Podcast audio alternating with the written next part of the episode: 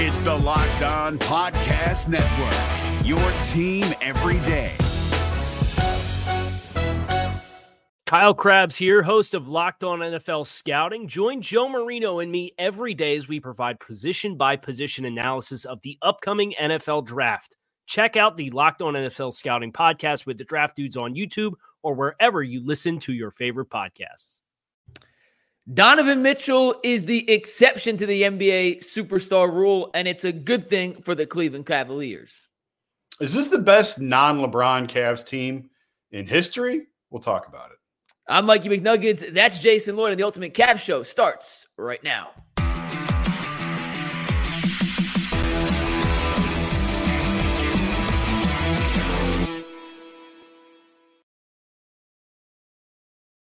What is up, Jason? We started a few minutes late because you were late logging in. We got to call it as we see it. You were doing sixth grade math, and we apologize to the people who had to wait seven extra minutes to start the show today. Inequalities and all kinds of fun stuff that makes my brain hurt. So let's talk pick and roll and see if I can settle down a little bit, calm my brain down. We promised fan questions last week. We went over on time. We're going to do a much better job of making sure we stick to the time limit and getting those fan questions in. I already got one on Twitter. If you're watching and you have a question for Jason and myself, put it in the chat and we will do our best to get to them at the end of the show. We promise we'll do at least one this week because we totally botched it last week and we are better than that, Jason. But let's start with our first oh, topic of the day. As of right now, the Cavs are the second seed in the Eastern Conference. They lost last night, but they still won 17 of 19. They're playing fantastic basketball right now. And Jason, I want to ask you, as someone who's covered the team and followed it a lot longer than I have, Take the LeBron years out of the Cleveland Cavaliers encyclopedia for the sake of this discussion. Is this Cavs team, this current version, the 2023 2024 Cavs, the best non LeBron Cavs team in franchise history? It's hard for me to say because uh, when this came up, we were talking about it. My first thought went to, man, those the, the Price Daugherty teams were really good. They just ran into Jordan every year. Like Jordan, the Bulls kept the Cavs out of at least one NBA Finals, probably more mm-hmm. than one. So, you know, it's those are not easy teams for me to dismiss. And it's it's so like, what criteria do you want to use? Are we going strictly off regular season record? Because I do think the regular season mattered more in the 80s and 90s than it does today. I don't know that teams take it as seriously now. I know they don't, as they did back then. So are we basing it just off record? Are we looking at postseason success? Like, what are the measuring sticks here? Well, I I was hoping you'd answer first so I could counter with I was too young and not born to watch those late 80s Cavs teams. And I have a really hard time comparing a team I watch on a nightly basis to a team that, frankly, I've only seen in highlights. So I was going to make the case to why this team could be the best non LeBron Cavs team ever. Go ahead. So I'll start then. Full disclosure I did not watch any of the 80s Cavs teams live. I was not born. I apologize for not being born. The early 90s Cavs team, I was one, two.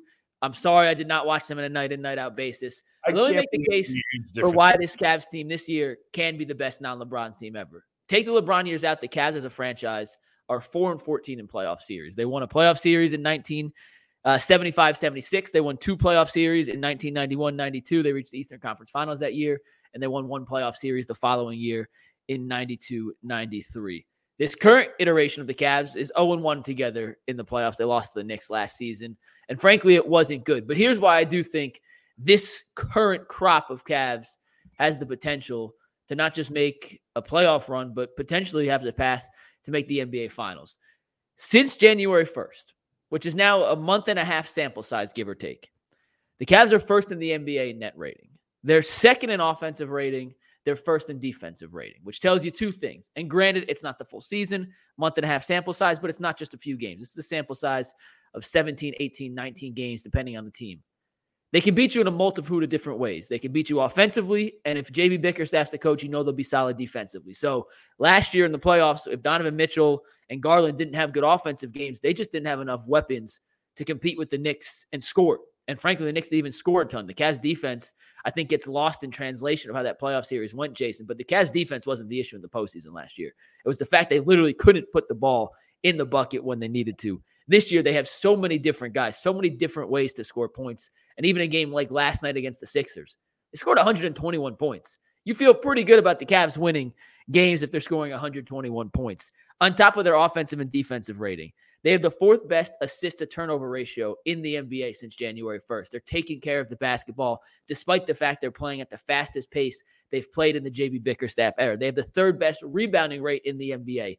Rebounds translate from the regular season to the postseason. Rebounds matter when crunch time is on the line in the postseason. Maybe most importantly, they're shooting 41 and a half attempts per three, and they have a top 10 efficiency rating from beyond the arc in the entire NBA. You look at the ingredients of what wins in the playoffs, Jason. They have depth, they have a star, they have a true secondary playmaker, and theoretically speaking, they have two bigs that should cause more matchup problems for their opponents than they should have on the back end trying to mismatch size because Evan Mobley is a defensive unicorn in that stretch. So I didn't watch the 80s Cavs. I was half a year old in 93, 92 when when those Cavs were making their playoff run. I can't tell you I watched them close enough, but on paper, this Cavs team has the ingredients to make a deep playoff run. And they don't have to do a whole lot, at least by playoff wins, to etch their name in the Cavs history book outside of LeBron years. As someone who did watch a lot of those, I love those 80s Cavs teams. I, I can't believe the age difference between us. Like it blows my. When were you born? Ninety two. Ninety three. Oh my God! I was a junior in high school in 1990. Actually, I was a senior, and I graduated in '94. That's I'm myself. I mean, th- those '80s teams were really good. You, yeah. you know, I mean, Price was ahead of his time, big time. If Mark Price played today, he might be in the Hall of Fame, and I'm not even kidding. That's how good of a three point shooter he was. Uh, Daugherty was terrific. Uh, Larry Nance was awesome at, at power forward, and uh, Mike Sanders started, but then they bring Hot Rod in about the six minute mark. My, Hot Rod was really the starting three. He was sort of, you know, a really big six foot 10 playing the three. Um, there maybe was, that was a little bit tall, but I, they, they had everything. That team had everything. They just, they just kept running to Michael Jordan year after year. The great, you know, if he's not the greatest, he's second greatest. And that's an argument for another day. And, and that's really what kept it. I mean, if the Cavs went to a finals prior to LeBron, you know, I think we would be saying that I don't. I think this argument could turn out differently, and that it's the exact same team. It's just that they weren't running into a legend every single year. So it's it's hard for me to just ultimately declare after, you know, a midway point of the season. Yep, this is the best to do it. Yeah. Um, in the 50 year history. So I'm going to defer to those 80s teams and say those teams were better. I don't have the advanced metrics, and it was a different game anyway. They, they wouldn't compare. Like this team would yeah. blow out of the water if you're looking just at the metrics. Uh, but those were those were some talented teams, and and they were they were fun to watch. And Lenny Wilkens as a coach. This is how sad the Cavs history though is. That you you mentioned that first playoff win 75 in 75 76 that's the miracle of richfield year they won a playoff series and it's referred to as the miracle of richfield like, it, it is a bleak history yeah. of Cavs basketball outside of the LeBron years, which makes what they're doing now all the more impressive. You know, there was that 80s burst in late 80s, early 90s with Lenny Wilkens and these teams. And then that was really it until LeBron came. So I'm not going to declare that this is the best, but it's certainly a fun team to watch. They're in the conversation. Maybe by depending on how this postseason run goes, we might I might have a different answer in, in April and May. I know that's not what you want. I feel like Tyvis right now. That's not no, what you it's, want. It's fair. It, but, it's fair because the Cavs, this iteration has one playoff win together. And I know we're talking big picture year to year, but they just have to prove it in the postseason before I think they can be crowned. And once again, I'm just making the case that ingredients wise, and I'm sure those 80s teams, I mean, Mark Price, you know, is a star. Brad Daugherty's a star. They they had all kinds of different weapons and ways to beat you. There's no Michael Jordan in this Eastern Conference right now, regardless of what no. says about Giannis Antetokounmpo, who's phenomenal in his own right, but he's not Michael Jordan. So uh, I'm just looking at the ingredients, but the bar is pretty low, and that's why I think it is a question. And that's no disrespect to the 80s and 90s Cavs teams. They just, frankly, didn't have the postseason success right. that matches the regular season success and the ingredients they had to work with, which is a shame because, as you mentioned, those teams were really, really good. And you go back and you watch the highlights, and it makes you think, like, how didn't this team win more playoff series and be in more big time games? But that's the Jordan effect, man. It's like Mahomes in the NFL right, right now. Yep. I mean, LeBron did that we saw LeBron do that for years. The the yeah. Toronto Raptors, he wrecked the Raptors, got Dwane Casey fired. Like, got a lot he, of guys fired. Yeah, there's a lot of teams who were very good teams in the East for a number of years, but they couldn't get past that man. And and the Cavs of the 80s fall into that conversation with Jordan. They were a very good team. Could they win a championship? Maybe. I don't know. I don't know if they're taking down the Lakers mm-hmm. uh, at that time, but they I, that was a team that was certainly talented enough to play in an NBA Finals. 100%. They were talented enough to get there. It's just unfortunate they kept running into, into Michael. We'll see what happens as the Cavs continue to progress through the rest of the regular season. 60 wins, probably unlikely. I mean, definitely more unlikely than probable, but com- not completely out of the question here, Jason. And if this team gets into that 55, 56, 57 win range, then they'll have a legitimate case without the postseason success. And then we'll see what happens as the Cavs continue their run in the playoffs. Seeding will play a role in this and a whole lot more moving forward. We talked about it today. It's the Ultimate Cavs Show every Tuesday. The Ultimate 216 Show debuts on Thursdays. Earl the Pearl talking a little Cavs, Browns culture. The Ultimate Brown Show is on Mondays and Fridays. And you can also listen in podcast form as well if you can't watch it live. So make sure you guys continue to support the Ultimate Cleveland Sports Show in all facets. And if you're watching, we appreciate y'all. Hit the like button, hit the subscribe button if you haven't already. Trust us, it does a lot of help on the back end. Jason, as I was driving home from basketball last night, I called you, and th- this was something I wanted to talk about and I wanted to highlight, but I want you to start out with this.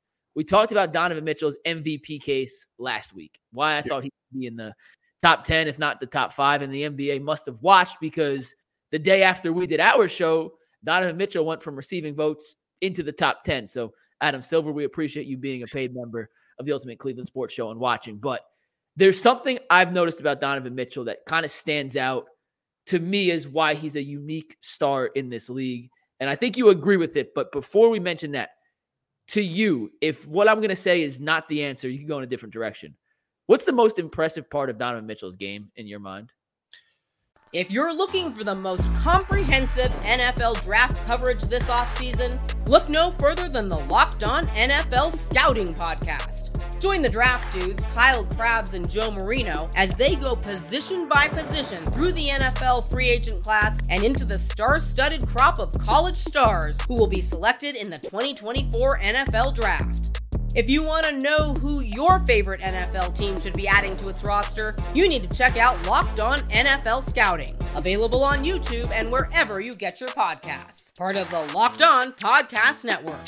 Your team every day. It's probably going to be different than what you think it is. To me, the most impressive part of his game is the way he can make people around him better. Mm-hmm. It's one thing to be able to go out and get your own and to put your numbers up. Uh, but you know, we saw it in that stretch without Darius and Evan. This, this team took off. Not only did they not miss a beat, they, they they were playing even better. And I don't know if that's sustainable over an 82 game season if you really want to play that way long term. But he has the ability to lift up those around him, and that's that's a rare trait. And that's to me, that's what makes a superstar. You know, when you not only can go out and win a game, but when you can improve the game of everybody else, when you can create better looks for other guys, because you're drawing the attention of the defense when you have the court vision to get it there. That to me, and that was an underrated part that, you know, I, I could, when he was in Utah, obviously I'm not watching him every night, and you see some of the point totals that he's putting up. But to see his Pretty overall game and to be able to see him create, facilitate, play make for others on a nightly basis is probably the thing that stood out to me the most in, in now a year and a half of watching Donovan Mitchell. He's better than I thought he was and certainly he's a better playmaker and a better creator for others than I thought that he was. I, know I do not disagree with that at all. Yeah, I know that's not where you were probably expecting to go, but that's that's what jumps out to me. I, I don't disagree with that at all, but that's not what I wanted to touch on. And I think what I'm going to hit on is more unique of a superstar skill set than that. And it's not a knock on that part. He, he's a really yeah. good playmaker and helps everyone. But the one thing that I think has been the most impressive part of Donovan Mitchell's game, going back to last year and even more evident this year is the fact that he plays with 110% intensity every single night. In today's day and age of basketball, guys, superstars rest. They take load management days. Frankly, I don't even think it's the wrong move for some of these guys to take the second night of a back to back off here and there to make sure they have the freshest legs possible for the postseason. But one thing and you can criticize Donovan if you want for a number of different things. Sure, it's probably all fair. The one thing you can't criticize Donovan for is not giving 110% effort night in, night out, regardless of the opponent, regardless of the score. There was a few plays against the Washington Wizards last week where Donovan Mitchell is chasing balls out of bounds, hounding guys the second they cross half court in man-to-man defense. And there are very few superstars who are not only asked to do that, but willing to do that. And this is no knock on the other guys, but a guy like Luka Doncic, who puts up these otherworldly offensive numbers night in and night out, is not asked to play defense. And frankly, he doesn't play defense. He kind of just stands there, waves his arm, lets guys go by, and then the last four minutes he'll lock in. But the fact that Donovan plays 48 minutes each and every night with the intensity like it's a game seven of the NBA Finals makes everyone else on the Cavs roster step their game up. Because if he's playing that hard, so do you. You you can't slouch if your best player is playing with that kind of intensity. And when Darius went out, when Evan went out, part of the reason I think they flourished flourished was because no one took a night off. Donovan was playing like his ass was on fire. So was everyone else. They all had to follow suit. When your best player does it, everyone follows. And I just don't think that gets enough recognition. And Jason, I'm going to tell a story that you told us last year. But you you asked Donovan once last season, hey, you ever think about just taking a, a night to get someone else involved? Like let let everyone else kind of get some shots. And Donovan's like, no. Like, I gotta get not I have to score, but we're at our best when I'm scoring. I don't want to lose a game. I can't do that. Like that, he doesn't have the off switch. And I think that's such an underrated part of why he's one of the, the 10, 15 best guys in the league. He's phenomenal. And he never, never is lacking in effort. And and it's not a knock on anyone else, but when's the last time he's taken on just a, a generic rest day or a load management day? Yeah. Doesn't this doesn't happen with him. Yeah, I he plays heavy minutes too. Like he's Yeah. He plays he last year was a, a career high in minutes, and this year he's a tick down. I actually think he needs to come down a little bit more, uh, but he he carries a heavy load. And you're right. You know that conversation you're referencing. I asked him, "Would you ever punt a game just to teach a lesson, just to get other guys involved?" Which I, I think they should do. I, I I have see nothing wrong with punt on a win if if it comes to that. But make Darius and Evan go out and try and win you a game one night, and Donovan stands in the corner and and and lets them go because I think that can only help you in April, May, and June. And Donovan's point was, I I can't not win. Yeah. every single game I'm out there. And to your point about how hard that he plays, I think that was really evident to me in the last year, the night of the what was it, 70 was it 71? 71 when he beat Chicago in overtime. Yeah. The 71 game, if you I, I remember talking to a couple people in the organization about this afterward about he I, would have to go back and look. I didn't He I didn't like think 56 minutes, didn't he? yeah, it was he it was the the heavy workload, the minutes load, and he was sprinting full court at the end of the game for like a loose ball or something. And I remember thinking like, wow, like the stamina on this dude to play this level of minutes at such a high level. I mean, obviously, you know, there's when you're scoring 71 points, you're playing at a high, high level, and the energy that he's exerting, and he looked like he was ready to play three or four more quarters. And they said like he takes great pride in his stamina, and he, there's some sort of weighted vest that he'll run in and and jog in, and and it just builds up his endurance and and the lung capacity and all that. Because that it was never more apparent to me than that 71 point game of uh, his legs just it just looks like he don't ever get tired. Were you there in person for that? Yeah, I was. That was the night of Damar Hamlin. I, I remember when we, we couldn't lead with it the next day because we had to talk Damar, and it was like, well, Donovan just Yeah, did the unthinkable, but someone just died on a football field, and you know we know how it went. So I was at that game. Like, I mean, you almost feel guilty about tweeting, but I mean, there is a there's a whole sports world still going on, and you it's your job to inform. So, you know, as as Damar's laying on the field dying, I'm tweeting about there two more for Donovan, two more for Donovan. It was it was it was really surreal. It was a surreal night. Uh, but Yeah. yeah. I was I was there for that. I wasn't sure if I was going to go to that game or not. I went and obviously saw something really really special that night. well, they play Chicago tomorrow at Rocket Mortgage Field Fieldhouse. You and I will both be in attendance, so maybe we'll be treated to another 71 point night from from Donovan Mitchell. I will say this too, like going back to any sport, this baseball, football, basketball, your leader sets the tone, and the, everyone else kind of falls in place. And if there was ever any question about who the leader of the Cavs was, which I don't think ever really was a question, but it's never been more evident that this is Donovan Mitchell's team, they march to the beat of his path. Because you look at guys like Isaac Okoro and Jarrett Allen and Evan Mobley and even Garland now, who's getting back into the swing of things, Sam Merrill, Dean Wade, they all play with the same tenacity. Yeah. Like there's never one guy lollygagging back. And I think that's part of the reason you have five guys playing cohesive style with cohesive effort. That leads to being the number one net rated team in the NBA since the turn of the cal- calendar year, the number two offense, the number one defense. All that stuff comes together. And in the regular season, part of it is just frankly effort. I mean, we talk about some teams who don't really even give a crap till the six minute mark of the fourth quarter. Then they flip a switch and try to play. Yeah. The Cavs, for the most part, there, there's always exceptions. Come out, they try to start hot, they try to put teams away. They've done a really good job of doing that. And I just think Donovan's special. We all know he's special, but that's part of his game that doesn't get talked about enough in the grand scheme of how good Donovan Mitchell truly has been for the Cavs since he came here last season. Yeah, and I know we've touched on this on occasion, but it, it's worth repeating that like the, the Cavs trade for him, it, it was a major risk. It was a huge mm-hmm. chance that they took in bringing him here. But they identified a guy who fit talent wise with what they needed, fit age wise with with the with where this roster was at as constructed, and someone who th- this was a young, talented team that needed some leadership, that needed a direction of where to go and how to get there. And last year did not end the way anyone wanted. And and frankly, Donovan's got some things he has to prove, if not to himself, to the rest of the league in terms of how that goes.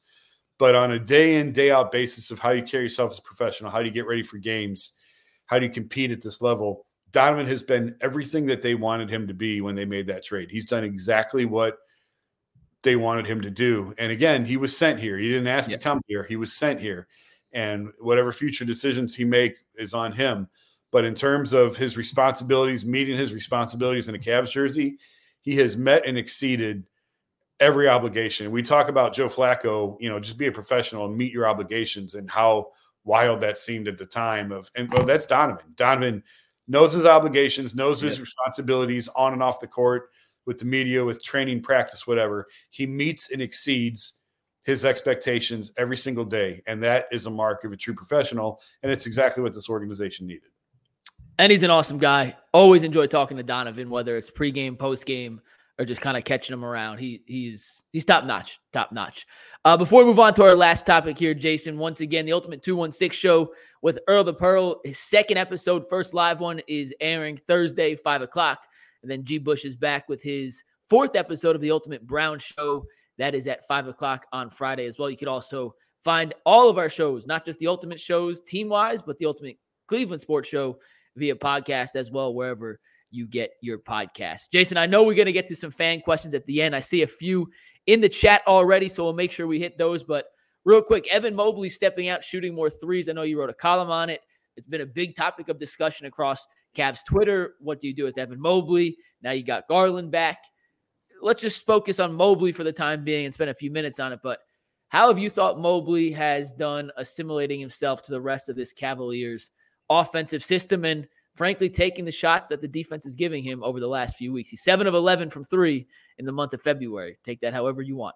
It's fantastic. Like, and he's put in the work. Like, that's the part that, you know, when I first wrote the story, people were up in arms then. Well, that's the stupidest thing I ever heard. Why do you want him shooting threes? Well, this is why. And, you know, he's put in the work for a number of years, but there hasn't been necessarily the urgency for him to take them in games on a consistent basis because they never really played this way before. You know, I don't know that there was the pressure on him to do it. Whereas there is like, and JB said, like, it comes a point with these guys where they feel that from their teammates of like, you know, the hell with it. I got to shoot it. Like these guys are on me to shoot it. I got to let it fly. And sometimes you just need that little extra push to see if it, if what you have worked on in practice for two years, really, maybe even more, translates into games. And he's never been in that spot where he had to find out. So he never did. You know, he's shooting one a game, not even one a game. And that was the point I was making. I was trying to make in the comment on the show is well, how do you know what he can and can't do? We haven't seen it. It's fair. Yeah. When you only do it one time a game, it doesn't tell you if you can do it or not. So do it. Like do it in a game and let's find out. If you can do this and you can do this at a high level, then they can continue playing their their style that they they've had so much success with. And guess what? He's doing it and it's working. Now he's not going to make he's not always going to make 7-Eleven. I don't care if he misses the next 3 or 4 that he takes.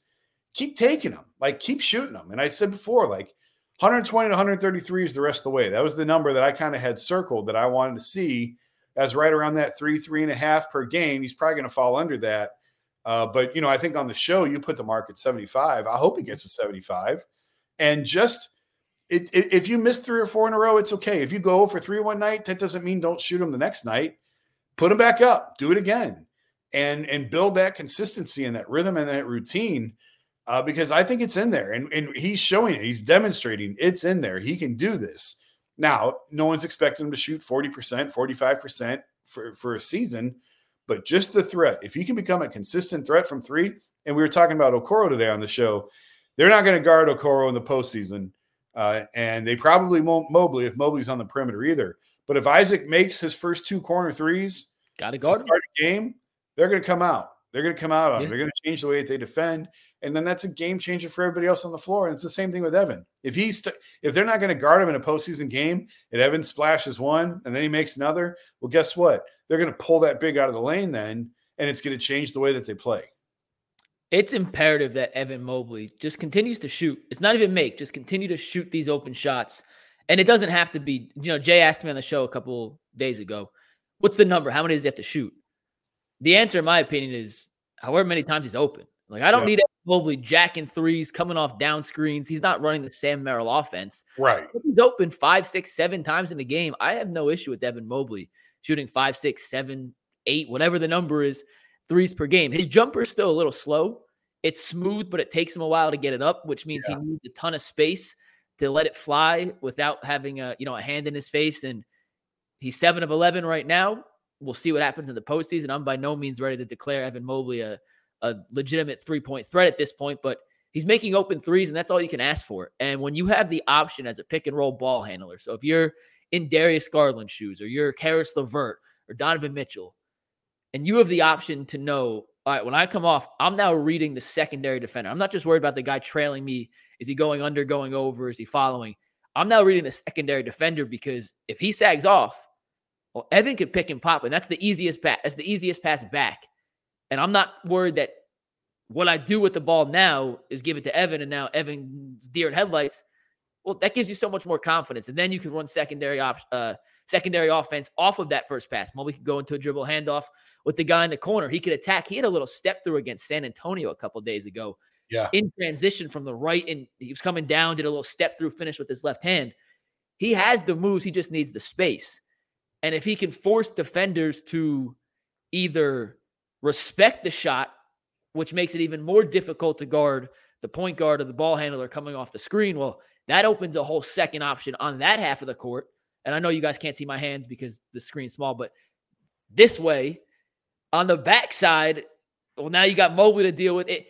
It just creates so much of a nightmare from a defensive perspective if that guy can do both. Yeah. It's yeah. it's hard to defend regardless, but when it's predictable, Mobley's always rolling. Or a guy I mentioned, this is the most Mehmet Okur's ever been mentioned in one day since he retired. But a guy like Mehmet Okur back with the Utah Jazz and the Detroit Pistons, he was always popping. That's easy, easier to defend just based on the tendencies. If you have a guy who can do both, it yeah. just continued pressure on the defense to make split second decisions. And we, we showed the clips last week, Steve. We won't show any video today, I promise. I got in trouble for that. That's my bad, guys. We're still working on getting those rights. But the uh if you're looking for the most comprehensive NFL draft coverage this offseason, look no further than the Locked On NFL Scouting Podcast. Join the draft dudes, Kyle Crabbs and Joe Marino, as they go position by position through the NFL free agent class and into the star studded crop of college stars who will be selected in the 2024 NFL Draft. If you want to know who your favorite NFL team should be adding to its roster, you need to check out Locked On NFL Scouting, available on YouTube and wherever you get your podcasts. Part of the Locked On Podcast Network. Your team every day. Defenders making split second decisions is how you can capitalize and get offensive opportunities yeah. off of broken down offensive sets. And with the more options you have, the more opportunities for the defense to break down and that just gives Donovan and Darius, who are super creative offensive guys, just more options to get good looks for either themselves or someone else. So, Evan, keep shooting, Yep. keep creating, and just stay confident. Just stay confident. All right, we got two minutes left. Let's hit uh, reader questions. All right, let's do it. We got the first one comes from Twitter. So let me pull it up here. This was from, and I just pulled it up. This is from Dogecoin McRiblets. Shout out to JDog182, Dogecoin McRiblets. He says if the Cavs don't make it past round two of the playoffs this year, is Donovan and JB both gone, or do you think it depends on the circumstances for which that happens? I think we have four questions, Jason. Let's spend a minute on this. You can answer this one. If they don't make it past the second round, Donovan, JB gone? Yes or no? I think it depends on the circumstance. Second round, they definitely have to make it out of the first. If they don't make it out of the first round, JB's getting fired, and Donovan may or may not. You know, a second round, I think, is sort of that gray area. I, I said on the show today, I believe it. I think Donovan needs to sign the extension, even if his long term home is in Cleveland. I'll say if they make it the second round, JB is safe, uh, but it is that gray area. Conference finals, everybody's safe and probably coming back. First round, everybody's out. Second round, it kind of depends on how it goes. I would second that. Uh, next one comes from Joe Stefan. Why is Merrill only playing nine minutes a game? And Rob also said, I thought for sure Merrill was going to be in that last play. So a little Merrill question here. I'll start, Jason. This is what I think. And then you can let me know if I'm, I'm way off. I'm not sure if JB mentioned this last night, but uh, as far as only playing nine minutes, there are just going to be certain matchups where JB does not feel comfortable playing Sam Merrill for his defensive purposes. And last night, frankly, it didn't matter who was guarding Buddy Hield or Kelly Oubre or Tyrese Maxey. They were getting shots at will. So maybe you throw them out a little more because the guys out there weren't providing any resistance anyway. But there are just going to be certain matchups where Sam Merrill does not fit into this rotation. And if you guys don't like Sam Merrill only playing nine minutes now, then I'm very terrified for the comment section when the postseason rolls around and the rotation shrinks from 10 11 to 7 8 9 and other guys who you think should be playing aren't getting minutes. It's, in my opinion, purely a, a matchup situation, Jason. I'm not sure if JB mentioned it after the game, but I can't think of any other reason why he wouldn't be playing. Yeah, I didn't hear his post game last night, but listen, I mean, Merrill's the 10th out of 10, and JB's already said he doesn't love playing 10. He prefers nine. So Merrill's going to get the fewest minutes. He he is money when he's out there in terms of shots.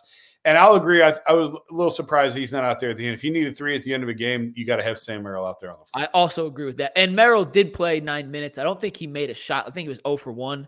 So it wasn't like he was productive. I'm sure if he was three for four in those nine minutes, he would have gotten some more minutes. Right. But uh, based on the production. But yeah, in, in that last second scenario, the only thing I will say is sometimes it's tough to come off the bench in a clutch situation and, and be ready for the moment. But but yeah. Sam Merrill's a freaking flamethrower. He should be on the court if you need a three in the final seconds. I uh, I do agree with that. We have this one from Austin uh, Andrew Music. What can JB do to start preparing this team for the playoffs? Jason, you got 90 seconds left. You want to start here? Uh, what can he do? Start mixing and matching lineups and start preparing for a disaster. Really, uh, you know, start trying to play left-handed. If team's going to take away your pick and roll, start working dribble handoffs. Start coming up with creative, different things that are a little bit different than what you normally run. Because whatever your staples are, is the first thing when a team keys in on you and locks in on the playoffs. It's the first thing you're going to take away. And with this pick and roll heavy as the Cavs are, I want to see them try and diversify a little bit more, get a little bit more creative with some of the actions that they run on offense, um, and spread the spread the floor with the shooters, which they already are but just try and, and mix up so that you're not so predictable predictable come the postseason. I'll add one thing. I was talking to my guy in Portland today, and he mentioned, I'm like, what do you start doing to prepare for the playoffs? And I love Portland, but they're not making the playoffs this year. So he's very open about what to do. He goes, Well, when you scout a team seven times in a row, you're going to know their offense inside out. What's the counters? And you don't want to show your hand too early, but you could sprinkle some things in here and there that you just want to. You just want to see how they work. It may not become a staple, but just see how certain guys react to certain uh, certain actions yeah. and see if it's something you like to maybe add into the postseason playbook. You don't want to put it all on tape now, but at least start getting ready for that. That's the last question, Jason. We did it 33 minutes. We appreciate y'all for tuning in to the Ultimate Cavaliers Show. We'll see you tomorrow on the Ultimate Cleveland Sports Show. And make sure you check out Earl and G later this week on the Ultimate 216 and Ultimate Brown Show. For Jason, I'm McNuggets. Peace. See ya. Hey, Prime members, you can listen to this Locked On podcast ad free on Amazon Music. Download the Amazon Music app today.